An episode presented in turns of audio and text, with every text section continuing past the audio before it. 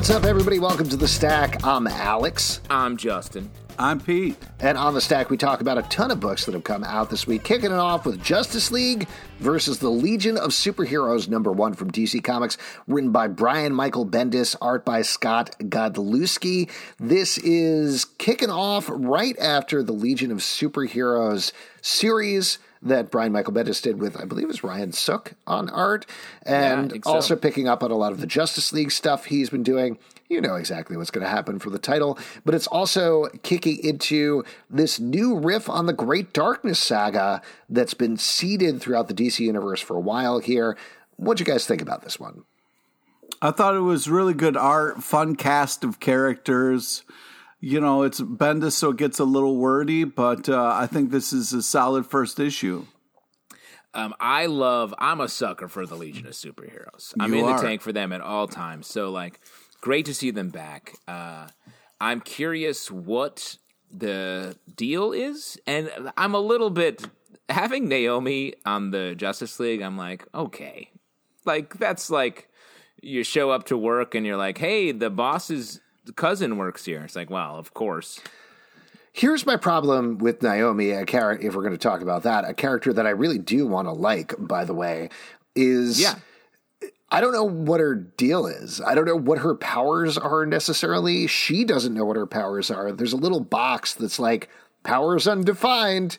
And it's like by the time you're on the Justice League, we should know what your powers are, you know? You, we should Yeah. know what your place of the team is.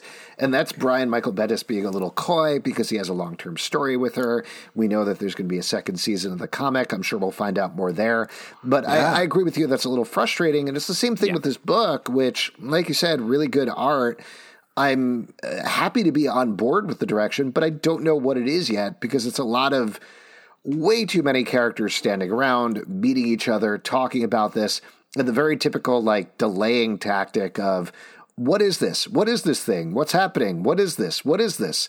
Over and over again, where I'm like, don't have them. I understand it's a natural for them to be like, I don't know what's going on, but get past it. That's storytelling. Yeah, you're telling us a story. You're not there watching this happen. And I think Mm-hmm. this has been a thing we've talked about with a lot of Bendis' stuff lately, especially since he moved to DC, where it's like, hey man, come on, we're we're reading comics. We're not here hanging out in your like work your office where we can all chat about what we like about heroes.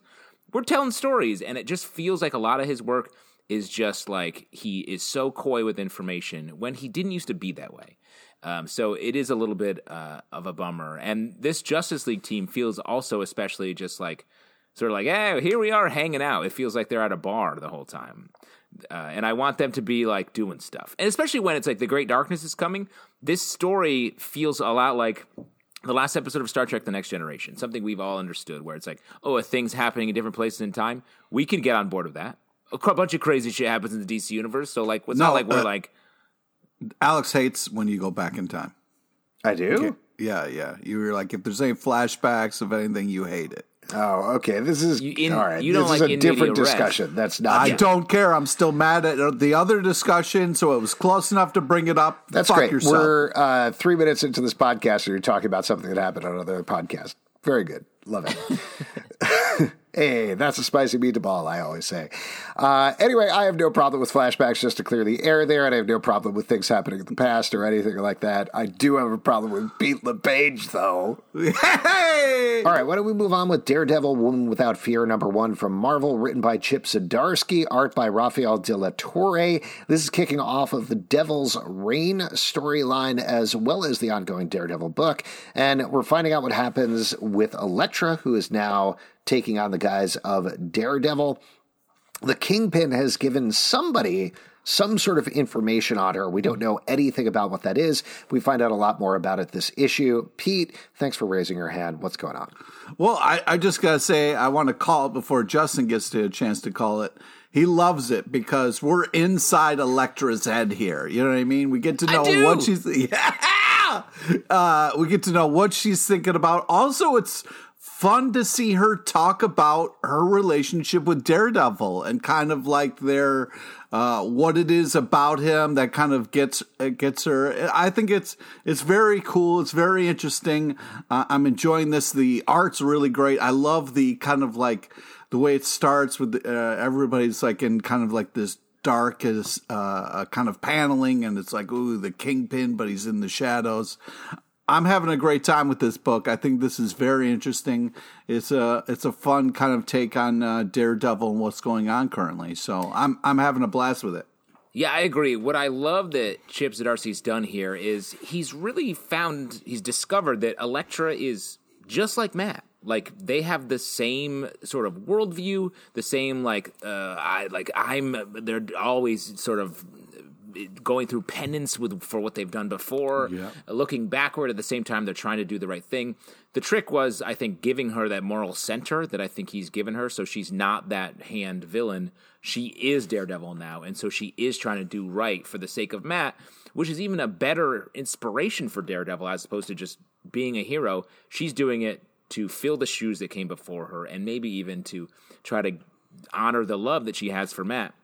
It's making for a great great Daredevil run here with with Elektra. Next up, Scorched, number one from Image Comics, written by Sean Lewis and Todd McFarlane, art by Stephen Segovia and Paulo Siqueira. This is a team of spawns getting together to fight an Bunch evil of spawns. that one Hell spawn yeah. couldn't possibly beat on his own. It's tying into Sean Lewis's run over on King Spawn as well. Pete, as our resident spawn expert, how'd you feel about this? Well, I I almost feel like I shouldn't because there's medieval Spawn, which is one of my uh, the Dark Ages Spawn was one of my favorite Spawn uh, kind of spin-offs. So I'm all in on this. this They're called is- spawn offs, but go ahead. Oh, okay, great, great. You're a very smart, intelligent, witty person. what is going on? I said one negative thing about Book of Boba Fett, and you're like, Yeah, You're that's mad right. about Boba Fett. That's right, I am. And so, uh, yeah, I, I'm. Ha- I, this is just over the top Spawn action. I, I'm all in. This is just fun. What I like about the take here is that if King Spawn is about and sort of all powerful Spawn dealing with the problems of someone who is uh, powerful and in charge, this is a bunch of Spawns that don't know what they're doing really and sort of are a little bit bad at it. Um, and they're trying to track down uh, yet another Spawn who is like the weapon Spawn. So there's a, a lot of Spawns. A lot of Spawn on Spawn action. Yeah. It's, Sounds gross when you good- say it like that. Batgirls number two from DC Comics, written by Becky Cloonan and Michael W. Conrad, art by Jorge Corona. This is following the different Batgirls as they tackle a bunch of different threats in Gotham City. Specifically, it's Cassandra Cain and Stephanie Brown are teaming up, Yeah. working for Barbara Gordon. I love the dynamic of this book. It is so much fun to read, and I love how many things they're tackling at the same time. Yeah, this is. I think that I agree. This is really fun. the The two of them paired up is really fun. The kind of like we we hear like uh you know we get uh on the phone with Robin being like, "No, I'm not being a helicopter mom. I love you too." Like, Yeah. there's a lot of really great Nightwing. dynamics going back and forth. Yeah, sorry, um, but yeah, it, I'm I'm just uh, I'm I'm I love the art. They it pulls you right into this cool, different take on them a little bit. I think it it, it really is a fun book. I think it's solid. Yeah, uh, great art. I feel like this book does a good job of like feeling young, feeling like earnestly about young people, as opposed to a lot of books that are like, look, there's an app where you make videos. It's like, yeah, we get it. You're an older comic book writer trying to talk about young person stuff. This one actually walks the walk um, and feels like it's speaking the language in you know the right way. And I, I love these characters. The idea of uh, Stephanie and Cassandra, two sort of opposites out there um, on the streets, like being the boots on the ground, is super fun. Next up, Devil's Reign Superior 4, number one from Marvel, written by Zac Thompson, art by David Tinto. As you can figure, figure out from the title, this is also tying into Devil's Reign, but focusing on Otto Octavius, who has taken over the Baxter building, opened up Reed Richards' portal to the multiverse, and brought in a pseudo new Fantastic Four that's all made up of alternate versions of him. Goes through a bunch of iterations in this book before ultimately deciding to do the opposite of a Spider Verse and wipe out every other octopus in the universe. Uh, Justin, what do you think about this one? Um, this is a lot. I, interesting that you went to me first, because um, uh, perhaps anticipating uh, Pete reaction uh, here. Um, it is funny that this is a Devil's Reign tie-in because it feels like this is just like a fun uh, Doc Ock fan uh, fan book um, where it's just Ock on Ock on Ock um, going after Ox. Um, I love that they made the choice to use the new Fantastic Four, which is um, Hulk, Ghost Rider, and Wolverine. The sort of '90s as fuck uh, Fantastic yeah, Four yeah. Uh, running around. Might as well have Third Eye Blind playing in the background. Pete. Uh, yeah, this is sacrilegious, man. This is fucking sacrilege right here. You know, what this is just about? this is like you know uh, Doc Ock uh, ripping off the Hulk, ripping off Ghost Rider, ripping off Wolverine. Um, Do you, like, you don't like that the he, wrong ways? He took over the Baxter Building when the Fantastic Four left. Yeah, no, I got it. I heard when Alex. No, but I'm saying that. you don't like that. Yeah, I no. What I'm saying is that it um, it's actually I all I wanted to do was hate this book because when I first kind of was, I was like, "What the fuck?" But it's actually well done, and um, um I'm kind of enjoying it. that was such a turn right at the end there, but yeah. great to well, hear. I realized when you picked me last, you were like, "Oh, I think Pete's going to lose his fucking mind." Yeah, because oh, you so don't like the ju- word superior. Yeah, yeah, no, I, I that's what like I thought. I picked you last out of two people. Uh, the I thought you yeah. wouldn't like it because of the tie to Superior Spider-Man, yeah. which um, I did. I'm like known it. as the I one on the podcast that holds on to things of the past, as you mentioned, right, yeah, Pete? Yeah, yeah. You uh, hate not things you, in the past, but the only instance of you holding on to something from the past for no particular reason is Superior Spider-Man. So, so that's why. just so for those of you listening, uh, while we're doing this podcast, I'm also arbitrating um, Pete and Alex's divorce proceedings. So, it's, sorry, it's getting a little spicy, but this is we're just where we are. Yeah, I get I get the uh, collection of new Fantastic Four comics. All right, Pete. Final offer you got you got the no. mansion. no way. I want the comics. Oh, the oh, CBC man. mansion. Rain number one from Image Comics, written by Joe Hill. Well, based on a story by Joe Hill and David M. Booher and Chris Ryall, Art by Zoe Thorogood and Ashley Wood. This is based on a short story slash novella by Joe Hill. I believe it's in his book Strange Weather, if I remember correctly, about Tracks. a world where it basically starts to rain what they eventually call nails and kills a lot of people, oh. spins out from there. But there's some beautiful art in this book. Love the front story. Very excited to see it adapted. Also, very excited to see Chris Ryall and Ashley Wood back together after Zombies versus Robots, one of my favorite titles. But uh, what did you what did you guys think about this one? I thought it was really creative. Uh, really beautiful. There, there's a lot of very interesting uh, characters, but anytime a comic kind of starts with like a perfect romance, I'm like, oh, this is this is this is not going to be good for one of them. And unfortunately, you know, spoilers, uh, you know, it gets bad. But man, um, it's worth it for the art alone for this book. It's some really amazing panels, some really fantastic stuff in here, and it, it gets dark fast. But uh, man, it's really cool. Um, I thought this was great. the The love story that we get is so well written. It's just palpable love in a way that yeah. I haven't seen in a comic in a long time. And then, like, it's what happens is is really well done, really horrifying. Like this is so it's so cinematic. This story, like it's really great. Um, and then the backup, um, I'm so psyched to see uh, this world being poked at again. Um, the Ashley Wood art, uh, like really great. Yeah, good stuff. Next up, The Joker number 11 from DC Comics, written by James Tynion IV, Sam Johns, art by Giuseppe Camuncoli and Belen Ortega. We're really getting to the end here as Commissioner Gordon is down but not out, trying to track down the Joker, who is in a house with a bunch of cannibals. We are getting into it and finding out what is going to happen as we get to the final conflict, presumably in the last issue. Pete, Yes. uh, did you have something you wanted to ask? yeah, I just wanted to, you know, try. I had Oh, uh, the some- Joker is the clown prince of crime, and he often goes against Batman, who my is a man Go dressed fuck as a yourself. giant I bat. wasn't just born. Um, Is that the Joker from the song about being a midnight toker? Yes. Oh my god! It is. wow. It is. That is what this book is based on. Are supposed to be the young one in the podcast. That was an old as fuck reference. You got to dust that off.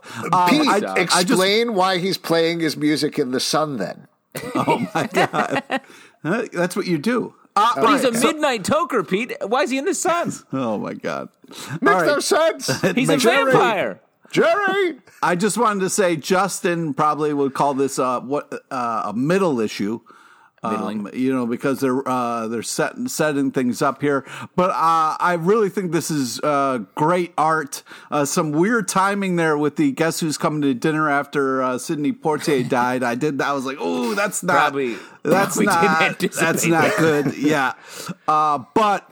Or it was incredible timing to have it come out sort of the same. I don't know, man. Too soon, really fucked up. But what very did you think of interesting. the, where I'm uh, getting- Joker called the guy a golden girl? That was pretty weird timing. too, Yeah, that right? was also really weird. And then he said that it really feels like a full house. oh wow, Yeah. come on, man! And then he was is like, all "I too did it. soon. I did the whole thing, and they think they caught me in the bathroom." Oh man, uh, but uh, it's an interesting And issue. then they The said plot. Sen- Senator Harry Reid. It's- oh my god. Uh, yeah, so we it's can really let that get- one go. I think.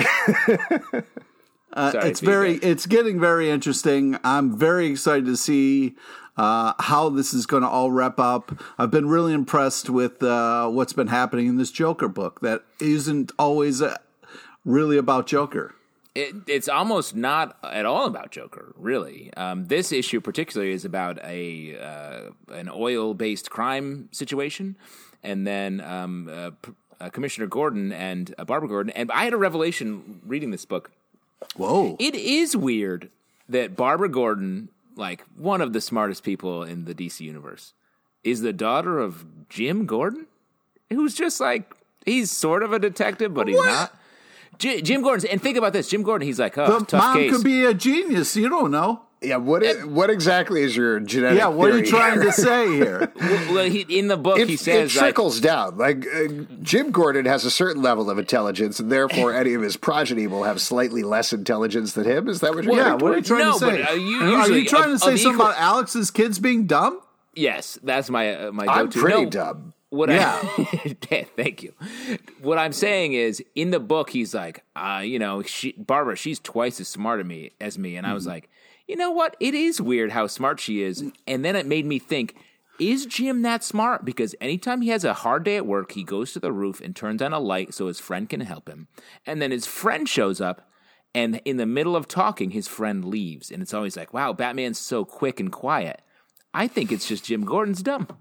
Oh my god! We're always How- giving that's Batman your credit. res- We're- revelation we're- we're is all- that maybe- Jim Gordon's dumb. Maybe revelation is a strong word. Yeah, thank you. I, I do think it is funny. We are. Why don't you? Bat- Do you say think it's Batman- a random thought? is hey, I had a random thought about that. Do you think Batman's doing like the Drax thing, where he's just standing still, and Jim's like, "Well, I can't see him." well, no. What I'm saying is like we always give Batman so much credit for being able to sneak away out on anywhere, and I'm saying maybe Jim is just a just horrible doesn't pay attention. just goes Batman on just, like, monologues for too long, and they mm-hmm. Exactly. Batman just they walks ramble. away, and Jim's like, "Oh my god, he left." And it's like, "Yeah, he left 40 minutes ago by mm-hmm. walking. He said goodbye and walked out the He door." totally zoned out thinking about monster trucks.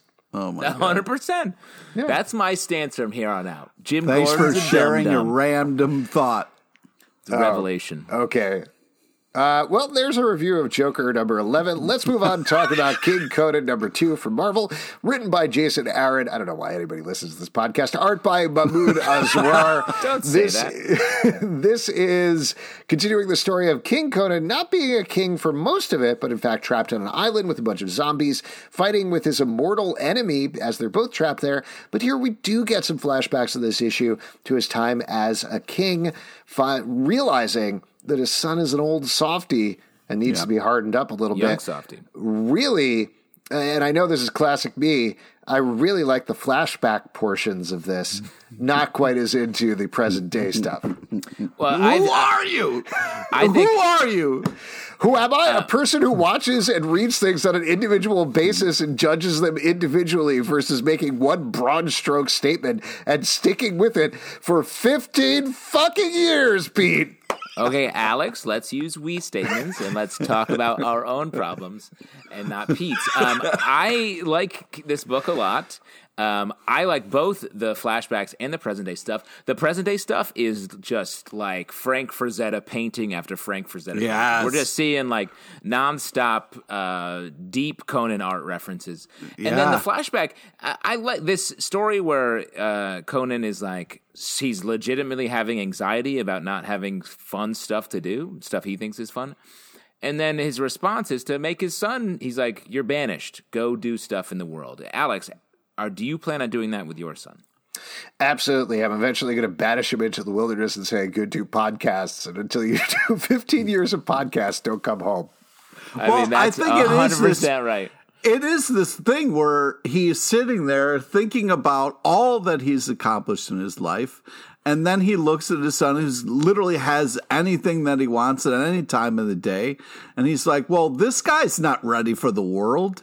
I'm not doing a good job raising him. I was too busy being in Conan to like care about this kid. And now I do care. So I'm going to kick them out and have them get some life experience. That's uh, why we I- made you move to Philadelphia. Yeah, that's right. Yeah, and I'm going to earn my way back. Um, but Until I you make it to every Philly cheesesteak place, you're not welcome back in New York. Oh man, that's going to be a long time. But I'm working my way. And a lot through. of salt, a lot of sodium content is Yeah, I know. I'm in trouble. Uh, but I do think uh, it's an interesting idea. It's fun to kind of like see uh, Conan struggle with being a father, you know? Um, a little harsh. Kind of reminds me of 300 a little bit, where, you know, they kick out all the kids and they got to fight their way uh, back. But uh, I, I think uh, Jason Aaron's doing a great job. There's a lot of awesome splash page art, really cool moments. I, I'm, this is a cool Conan book. Next up, Stillwater, number 12 from Image Comics, written by Chip Zdarsky, art by Ramon K. Perez. In this issue, big things happen and big things change in the town. What did you guys think about this one? Uh, this this story is great. Um, I love it. Love the art, and it feels like it is sort of uh, up until this issue. It's been a little bit like there's this big problem, and we're sort of we keep going in like tiny circles, coming back to like. How are we going to deal with this problem? The fact that the town you're you live forever if you're in the town and you leave the town, they don't want outsiders in, and it feels like we're sort of on that idea. And people, there's a power struggle for people trying to control what the town does. And then the twist in this issue changes everything in a way that I thought was really cool and it really opens up the world and the story going forward. Pete? Uh, yeah, I mean, what what the, I think the cool reveal here is that you know the zoning board is the people who have all the power. You know what I mean? The people who make the little lines in the map really control the fate of the world, and they kind of realize that in this issue. You're talking about gerrymandering. Yeah, yeah, I am. Jerry? Oh that's Jerry pandering, Alex. Oh, yeah, yeah, that's you all go, you're different. That's a, All right, we are going to move it over to this week's sponsor, which is the Blindsided podcast from the Players Tribune. Given how they play the game, you might not think that professional athletes are dealing with mental health issues, but that's exactly what the Players Tribune is tackling with their first ever mental health podcast, Blindsided, hosted by former NHL goalie Corey Hirsch and psychiatrist Dr. Diane McIntosh. The show will share the moments for a variety of athletes when everything changed for them and mental health became the most important focus of their lives. Blindsided allows listeners to have an understanding of the different types of mental health challenges people faced, whether you're a professional athlete or not. Guests this season include Kevin Love, Paul Bissonnette, and Kurt Warner. Blindsided dives in deeper. It gets clinical and allows listeners to leave with an understanding of the different varieties of mental health challenges people face, why they appear, and how athletes in particular face them down. Blindsided is a sports podcast not only for people who follow sports, but also for those who don't. And Sounds now, great, man. It does sound great. I'm very excited to check it out. I'm also excited to check out our next title, which is Detective oh. Comics number 1048 from DC Comics, written by Mariko Tamaki and Matthew Rosenberg, art by Ivan Reis and Fernando Blanco. The front story here is continuing the story of Arkham Tower, the new totally awesome mental health facility. Totally that, awesome. That is going to yeah. completely fall apart very, very soon, as we've already seen it. And the backup story is following a kid who saw a Joker Batman fight and took took oh, away the wrong lessons. Uh, now, Pete, I know you've been super into this title. What did you think about this one? Yeah, uh, we're kind of getting this uh, interesting story of. Uh, uh, hey, look, look at all these uh, criminals who are totally fine. We see Mr. Freeze getting an iced coffee. you see what he did there? Um, but it seems think, like, but that seems totally good. I don't know what the worry is. Uh, well, the worry is uh, that you think it's too expensive. The coffee? No, I'm worried that it's uh, mostly ice. You're paying like four or five dollars yeah, or something. You're getting like ripped that. off. Come Mr. On. Freezes. Plus, just get a regular coffee and let he, it sit out for a while. Exactly, freeze it. It's his whole oh thing. My, oh my god! You can just freeze guys, a regular coffee. You guys are missing the point. Okay, there are all these supervillains just walking around a tower, all willy nilly. Uh, it seems like uh, it's going to go horribly wrong at any minute. And then the person who's supposed to have this under control is revealed through flashbacks that we know Zalben hates. Um, is just this thing of like, oh, I'm not doing good. I'm doing things horribly. Uh, so it's gonna, it's just a time bomb, and this poor tower is going down. Uh, I would just like to mention I'm really loving the stuff that's taking place in the past here. In particular, go ahead, Justin. Um, yeah, no, and the beautiful thing about stories are um, that when they a, a really uh, Aristotelian understanding of stories that they oh cannot exist. They have to be told in one 24 hour period. No time dashing yeah. forward or backward. That's, that's what a I real am. story. Yeah, that's a real story. In all uh, seriousness, though, I will say that, like I said about the last issue, I loved how it jumped ahead to the point where the tower was falling apart. I love how we jump back here and we don't necessarily get the events that are leading directly towards that, but we get unrelated events where Batwoman is going on a job interview for this tower. They're all aware that something is wrong. They're like, yeah, there's messed up stuff happening here. We just don't know what it is yet. And it is really tying into one of the things, and it's such a basic thing, but I like it when Detective Comics has them being detectives, which happens yeah. so relatively rarely. Most of the time, like we've talked about, it's them solving a mystery where they're like, this penguin seems to indicate the penguin. Let's go beat up the penguin. And that's the whole mystery. But here, there legit is a mystery of what is going on with Tobias Ware, the guy who is yeah. running the place. What is he giving the patients? What is wrong with the patients? Who is this new Harley Quinn who is dressed like Harley Quinn? Lots of stuff going on there, as well as, of course, the bigger mystery of how do we end up in a place where Arkham Tower is on fire and Tobias Ware is being thrown out the window to his death. So it's great. I'm loving this story right now. I agree. It feels like we are along for the ride of the mystery, which is hard to do. Yeah.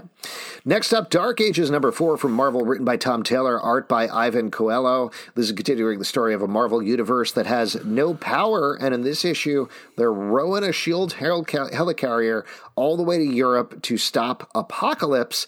Uh, literal character apocalypse, not just the figurative apocalypse. Oh, and as you might expect, things do not go that well. Yep. Uh, yep. I, I think this is really. Uh, he's not going to throw it to anybody. On to the next review. I thought you would throw yep. it to somebody, but okay. Uh, yeah, I, I, this is uh, very cool. Very. There's a lot of great cameos, a lot of fun kind of uh, characters. I also like the use of like they uh, they say that their ship is colossal, and then if you look, Colossus is kind of like uh, lifting up chains and stuff in the background. I was like, oh, I see what you did there, Marvel. Um, but uh, also we get a uh, Black Panther. Oh man, every time I see him now, it's just like. But uh, this this is exciting. I, I like what's the setting up. There's also Fing Fang Foom. It shows up. Really cool use of Ghost Rider in this. I'm trying not to spoil everything. I think this is a blast Ghost of a, Raiders. Oh, you spoiled it. Uh, but yeah, this is just a blast of a comic. Uh, really over the top and a lot of fun. Um, it's fun that uh, Tom Taylor's doing this book, and isn't he doing the um, the medieval book over at DC as well at the Uh-huh. same time? Yep. So that that's great, and these are have the similar creative engines behind them and creative energy, but not uh, but in completely different worlds. These stories aren't alike per se, but I love both of them, and just a ton of like interesting, fun choices where we get to see the Marvel universe in a totally new frame. Yep. What's the furthest place of here from here? Number three from Image Comics, written by Matthew Rosenberg, art by Tyler Boss. This issue are teens on the run looking for their fellow teen, end up at a house that is filled with other teens who are dressed like old people. This book is great. I love every issue of this book so far. Me too. It's super fun, and um, there's a dark tension over everything. But what I love about it the most is the form, the format. Like the way we're getting these sh- very short chapters with um, the titles being a, a line pulled from the story, the little short chapter you're about to read. It really uh, keeps the pace up in a way that makes the story um, really poppy and, and fun. This is just uh, like creepy and and and and weird in all the right ways. It's really a very interesting comic, which is impressive after we've read comics for so long. Uh, yeah, there's there's a ton of stuff going on, but it's also really artistically well put together. I also love the little like character page in the front.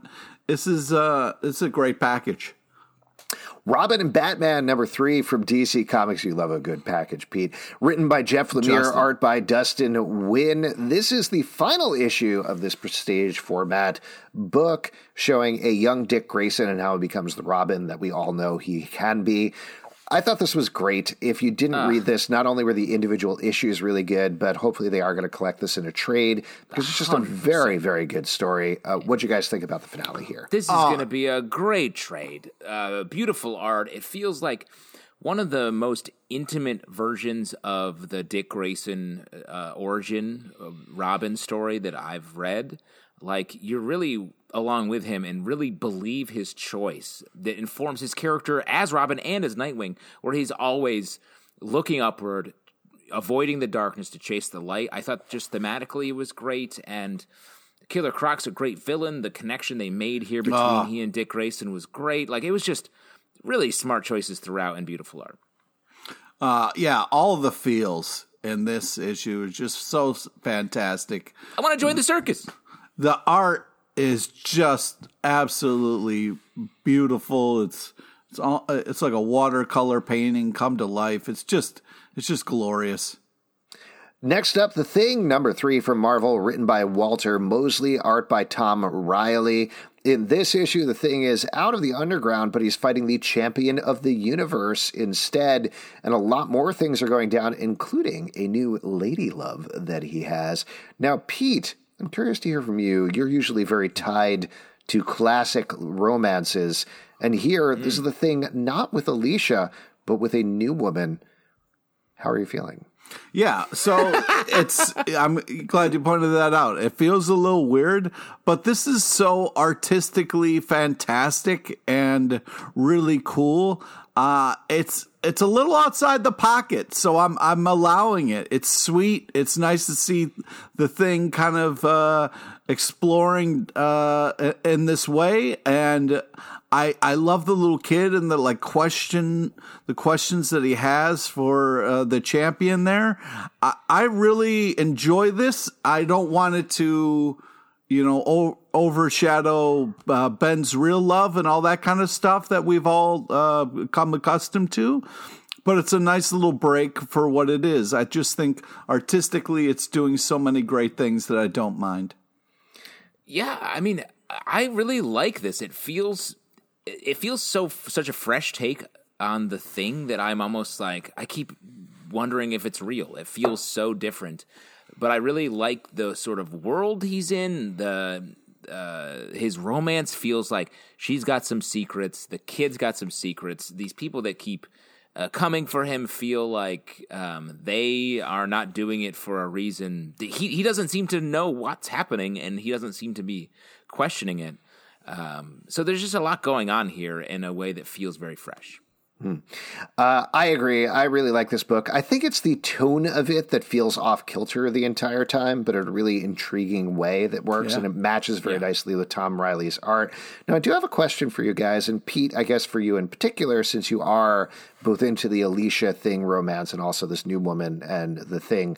Uh, how, uh, Pete, if you could answer this one for me, how does uh, the thing have sex? Oh my god, dude. Who are you? I mean, because he's a pretty large guy and he's made out of stone, right? So wouldn't he kill her? Dude, what is your deal, bro? Well, I'm just asking a question. no, no, let me, that's a, he that's would a not. normal question. That's a normal question. I don't. it's think not a he would normal question. No, it's a, it's an inquisitive question from a ten year old boy. What It's like a do we have on our fucking yeah. You- what are we in Mallrats over here? You've never thought about this. no, Never? Ne- never. They literally Not in this wa- issue. In this issue, the thing has sex, Yeah. and you didn't think about it then. I wasn't She like. even oh, says, "I like it rough." She says that line. yeah, yeah. I I read the comic. So you must have thought about it then. I, I assume, like, let's not. I'm not. I'm not going to get into this with you. What we're trying assume? to pierce your rocky exterior and, and get to um, the soft uh, And you're, the, you're the self-professed sexpert on the podcast. So Oh my god. He's you're the yeah you're I've our sort that. of you're our Doctor Drew uh, on Loveline. Well, I think you're uh, the as Adam we know, Carolla. No, you're the Corolla, and Oh, I'm, I'm always just curious about sex. Uh, as we know, the thing once a year turns into a human, Mm-hmm. but the rest of the year, his genitals are human, he's Rocky. Oh, okay. That's why he wears the blue undies, right? Oh, he's got to cover his- that up. He's got to cover, cover up his that human fleshy genitals. ween. Yeah. Okay. I'll buy that. That's a great explanation. Thank you, Justin. Thank no you. prize in continuity. Unbelievable. Next up, the Bar- Department of Truth, number 15 from Image Comics, written by James Tynion IV, art by David Romero. In this issue, we explore yet another weird mystery in the world, which is how does the thing have sex? no, come on. That's the Department of Truth. I want to be a part of. It. No, we're exploring Mothman in this issue mostly through text and splash pages of art. Uh, Justin, you've been loving this book. What did you think about this issue? I do like this book, and the the sort of pace of this book has slowed down a bit, and they're really like letting it spread out and exploring uh, sort of the edges of this world, and that's this issue feels like it's doing that while sort of furthering the danger and the um, the threat um, both within and without the Department of Truth uh, with Lee Harvey Oswald being the focus here. And I just love the way they keep sort of defining the rules of what it means to have a portion of the population believe in something so hard that it, it manifests. And to really define that and how, like, it's almost like uh, when you uh, eh, rub a lamp and have a genie come out, you have to be very specific with your wish, otherwise, you don't quite get it. Like a monkey's paw situation. You know what I'm talking about. You guys both have had monkey's paws. yeah, yeah. I found a genie once and I wished for a monkey's paw, and instead it gave me an elephant's. That's Hoof. the worst. hoof? Is that what you wanted to say? An elephant's hoof? You were going to say trunk. You were going to don't say know. trunk. No, I don't think he was going to say trunk either. Pete? Yeah, I think this is just creepy in all the right ways. Um, that kind of like slick back hair guy when he's like gets closer and closer. Uh, really, it just uh, uh, fantastically creepy. This continues to be such a weird but uh, cool book. Uh, yeah, it's this this continues to impress. It's it's uh, it's a little bit of like when I read, I'm like, what? But I'm still enjoying it. Next up, Hell Sonja, number one from Dynamite, written by Christopher Hastings, art by Pasquale Hey, Chris. Hastings. Chris Hastings. Multiverse is all the rage these days with Yes, I did Spider-Man not expect and to see the multiverse in here. and we are getting a bunch of different Sonjas of different colors and flavors coming together to fight a big evil. Uh, Pete, you like Chris Hastings and you generally like Red Sonja. What do you think about this one? Uh, yeah, I think this is just uh, you know Chris Hastings is a very creative, funny, imaginative person. So it's nice to see uh, his take on this. And um, you know, with Red Sonja, with like a lot of characters like this, you know, I don't want it just to be dumb TNA. I think we're over that. So it's nice to uh, get some interesting, cool ideas. Yeah. Justin? Yeah, I mean, uh, this feels like Red Sonja meets um, the Power Rangers in a way, or um, the Green Lantern uh, Light Spectrum um, meets uh, Illyana from the X Men in Hell. Like, there's just like so many things uh, from comic book, different areas of comic book fandom coming together here in a, in a very fun way. Undiscovered Country, number 18 from Image Comics, written by Scott Snyder and Charles Soule, art by Giuseppe Camuncoli and Leonardo Marcello Grassi. In this issue, we are wrapping up the arc of, oh my God, I really got to look these up beforehand because I keep forgetting what land they're in. This is imagination or inspiration or something like that. Uh, but basically, they're fighting the Crossroads Devil and all the ideas from the history of America. They need to come up with a song. And uh, spoiler here, but the very fun twist of this issue is the guy who's trying to come up with the greatest song. He's like, I don't know. I basically ripped off Hamilton and then throws it into the ocean, which fun joke. And then we get It's some fun nice. joke. Fun joke, and then we get some nice twists at the end there to set up the next arc. Pete, what'd you think about this one? Yeah, this continues to be super weird and creative and kind of like very interesting kind of take on uh, the history. Uh, so it it's just uh, creepy and weird enough uh, and entertaining enough that uh, it continues to be a great story. I'm I, I constantly am impressed with the swings that this comic is taking and all the places it goes. Um, it continues to be uh, just what the fuck's going to happen? What kind of character are you going to run into? How are we going to get out of this? Uh, impressive. Yeah, I love the Crossroads Devil as a villain here. Um, as we say all the time, this comic book has uh, just a million ideas on the table uh, in the toy box that are just constantly shaking up. And this issue, they're like, "All right, we're done with all that other stuff. Now we're moving on to this these next ideas." I'm excited by sort of the the two pages we get at the end um, and where we're headed with this story. Agreed. Next up, Buffy the Last Vampire Slayer, number two from Boom Oh, Studios, boy. written by Casey Gilly, art by Joe Jaro. Uh, this takes place in not a post apocalyptic world, but a future world where Buffy is, as the title says, the last vampire. Vampires have pretty much not exactly taken over the world, but come to an uneasy peace with the world. And outlawed slayers is one of the first thing they've done. And in this issue, Buffy discovers she's not actually the last Slayer. In fact, the daughter of Willow and Tara is also a Slayer and has come to find her, and things get predictably messed up from there. I'll tell you what, I've been kind of mixed on a lot of the Buffy stuff from Boom Studios. This is great. Well, Yeah. I agree. This is much better than the other stuff I think we've seen lately. And I think what the difference here is it's a big premise that takes us away from the show. And then when they drop in pieces of the show, I think it really pops. And we're really with Buffy throughout this ride. When I feel like in the past, it felt like it was in the show and then things would move away from it and heighten. And it felt like, ah, I can, couldn't get my hands around it. And this feels very much like we're meeting our older friends with every issue that we read. Yeah, this it really feels like it's hit a stride and uh, uh, some great ideas here. Also, it's interesting to see Buffy kind of being a dick.